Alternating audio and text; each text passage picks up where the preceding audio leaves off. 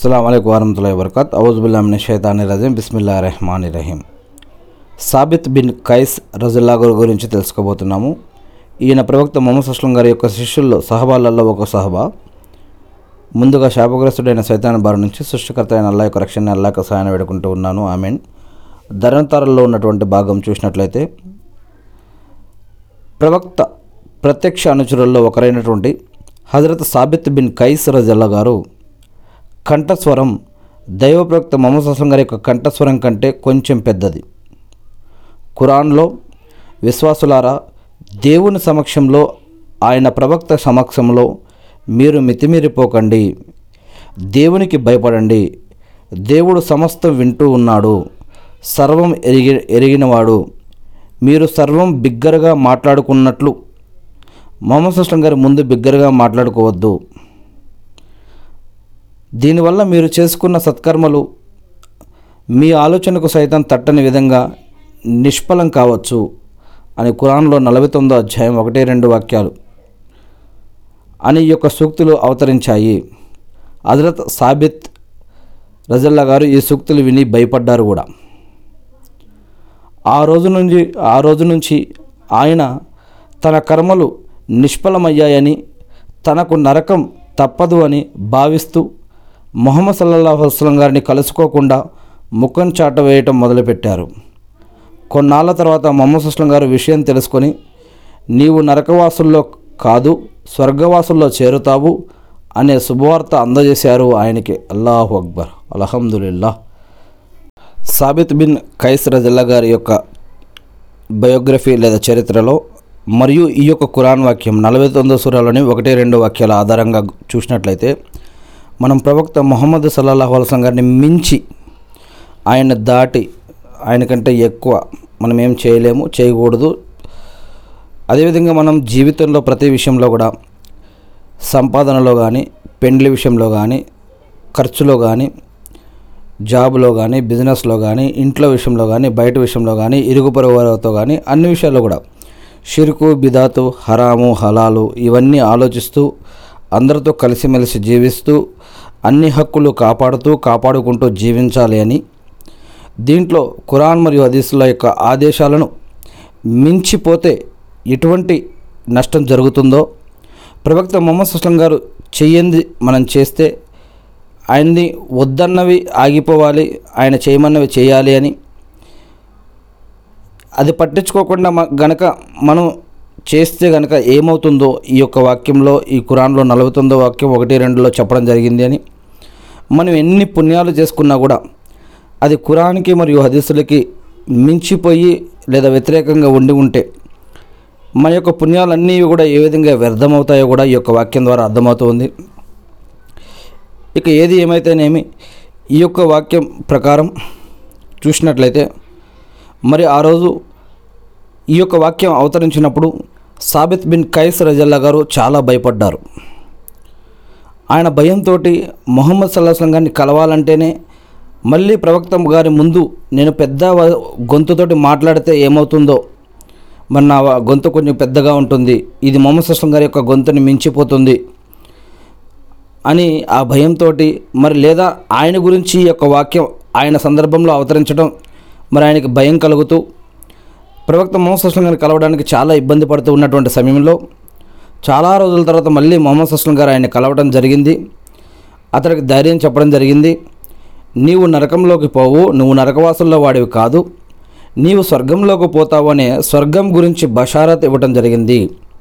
అలహందుల్లా ఈ యొక్క విషయం కూడా అల్లా సుబర్తల జిబ్రియల్ అంటే గబ్రియల్ అనే దైవదూత ద్వారా ప్రవక్త మొహమ్మద్ సుస్లం గారికి ఇటువంటి విషయాలు తెలుస్తూ ఉంటాయి. అల్లా ఏ విషయాలైతే ఎవరి విషయంలో ఏ విషయాలన్నా తెలియజేయాలనుకుంటే వహీ రూపంలో మరి అది కురాన్ రూపంలోనో మరి దైవదూతల రూపంలోనో వహీ అనేక రకాలుగా వస్తుంది ప్రవక్తలకి. ఆ యొక్క రూపాలలో ప్రవక్తలకి ఆ విషయాలు తెలియజేస్తాడు అల్లా. ఇలానే ఈ యొక్క సహబా గారికి ఈ యొక్క అవకాశం కూడా ఇచ్చారు. మీరు నరకవాసుల్లో వారు కాదు మీరు స్వర్గంలోకి చేరతారనే శుభార్తను అందజేశారనమాట హజరత్ సాబిత్ రజల్లా గారు ఇక అప్పటి నుంచి మొహమ్మద్ అస్లం గారి వెంట ఆ తర్వాత కూడా అనేక యుద్ధాలలో ద్విగుణీకృత ఉత్సాహంతో పాల్గొంటూ అమరగతి భాగ్యం కోసం ఎదురు చూడటం మొదలుపెట్టారు. శ్రేయస్కర ఖలీఫా హజరత్ అబూబకర్ రజల్లా గారి పాలనా కాలంలో అసత్య ప్రవక్త ఒక వ్యక్తి ముసైలమా అనేటటువంటి వ్యక్తి నేను కూడా ప్రవక్తని అని చెప్పుకుంటూ అబద్ధపు ప్రవక్తగా చెప్పుకుంటూ ఉన్నాడు ఆయన. అతని అనుచరులతో యుద్ధం జరిగింది సాబిత్ బిన్ కైస్ రజల్లా గారితో. ఆ యుద్ధంలో శత్రువుల ముందు ముస్లింలు డీలా పడినప్పుడు సాబిత్ బిన్ కైస్ రజల్లా గారు తలకు కఫన్ వస్త్రం చుట్టి తన కంచు కంఠంతో కంఠంతో వారిలో పౌరుషాన్ని సమరోత్సాహాన్ని రేకెత్తిస్తూ హృదయాల్ని ఉల్లాసపరిచే ఉపన్యాసం ఇచ్చారు. దాంతో ముస్లిం శత్రువులపై ముస్లింలు శత్రువులపై నూతన ఉత్తేజంతో విజృంభించి విజయడంక మోగించారు. కానీ ఈ పోరాటంలో అమరుగ అమరుల అమరగతులైన వారిలో సాబిత్ బిన్ కైస్ రజల్లా గారు కూడా చేరిపోయారు. అల్లాహ్ అక్బర్. ఇన్నాలిల్లాహి వా ఇన్నాలిల్లా రాజువోన్. ఎన్నో సంవత్సరాల నుంచి అమరగతి భాగ్యం కోసం తపిస్తూ ఉన్న సాబిత్ బిన్ కైస్ రజల్లా గారుకు ఈ యుద్ధంలో తనకు తన కోరికను నెరవేర్చుకునే అవకాశం లభించింది. అల్లాహ్ అక్బర్. యుద్ధ మైదానంలో ఆయన భౌతిక కాయం ఓ చోట నిస్తేజంగా పడి ఉండటం గమనించిన ఒక ముస్లిం సైనికుడు దగ్గరగా వచ్చి చూశాడు. హజరత్ సాద్ బిన్ కైస్ రజల్లా గారి శరీరంపై ఎంతో విలువైన కవచం ఉంది. దాన్ని ఆ సైనికుడు ఊడదీసి తీసుకొని మెల్లగా అక్కడి నుంచి జారుకున్నాడు. మరుసటి రోజు రాత్రి మరొక ముస్లిం ముస్లింకు కలలో హజరత్ సాద్ హజరత్ బిన్ హజరత్ సాద్ బిన్ కైస్ రజల్లా గారి కనిపించి నేను సాబిత్ బిన్ కైస్ని నన్ను గుర్తుపట్టావా? అని అడిగారు. ఆ వ్యక్తి గుర్తుపట్టాను అన్నాడు. అప్పుడు హజరత్ సాద్ రజల్లా గారు ఏమన్నారంటే నేను నీకు ఓ ముఖ్యమైన విషయం ఉపదేశిస్తున్నాను. జాగ్రత్త. ఇది కలలో జరిగిన సంఘటన అని నిర్లక్ష్యం చేయొద్దు. నిన్న నేను హతమార్చబడినప్పుడు ఒక ముస్లిం యోధుడు నా శవం పక్కగా పోతూ నేను ధరించిన కవచం నా శరీరం నుంచి ఓడదీసి తీసుకెళ్ళాడు. అతను ఈ విధంగా ఉంటాడు. ఎద్ద స్థావరానికి పలానా దిశలో ఉండే శిబిరంలో ఉంటాడు. కనుక నీవు వెంటనే మన సేనాపతి ఖాలిద్ బిన్ వలీద్ రజిల్లా గారి దగ్గరికి వెళ్ళి ఆ కవచం తెప్పించమని చెప్పు. అల్లాహ్ అక్బర్. మరొక విషయం కూడా నీకు ఉపదేశిస్తున్నాను విను. జాగ్రత్త. ఇది కలలో జరిగిన సంఘటనని నిర్లక్ష్యం చేయకు.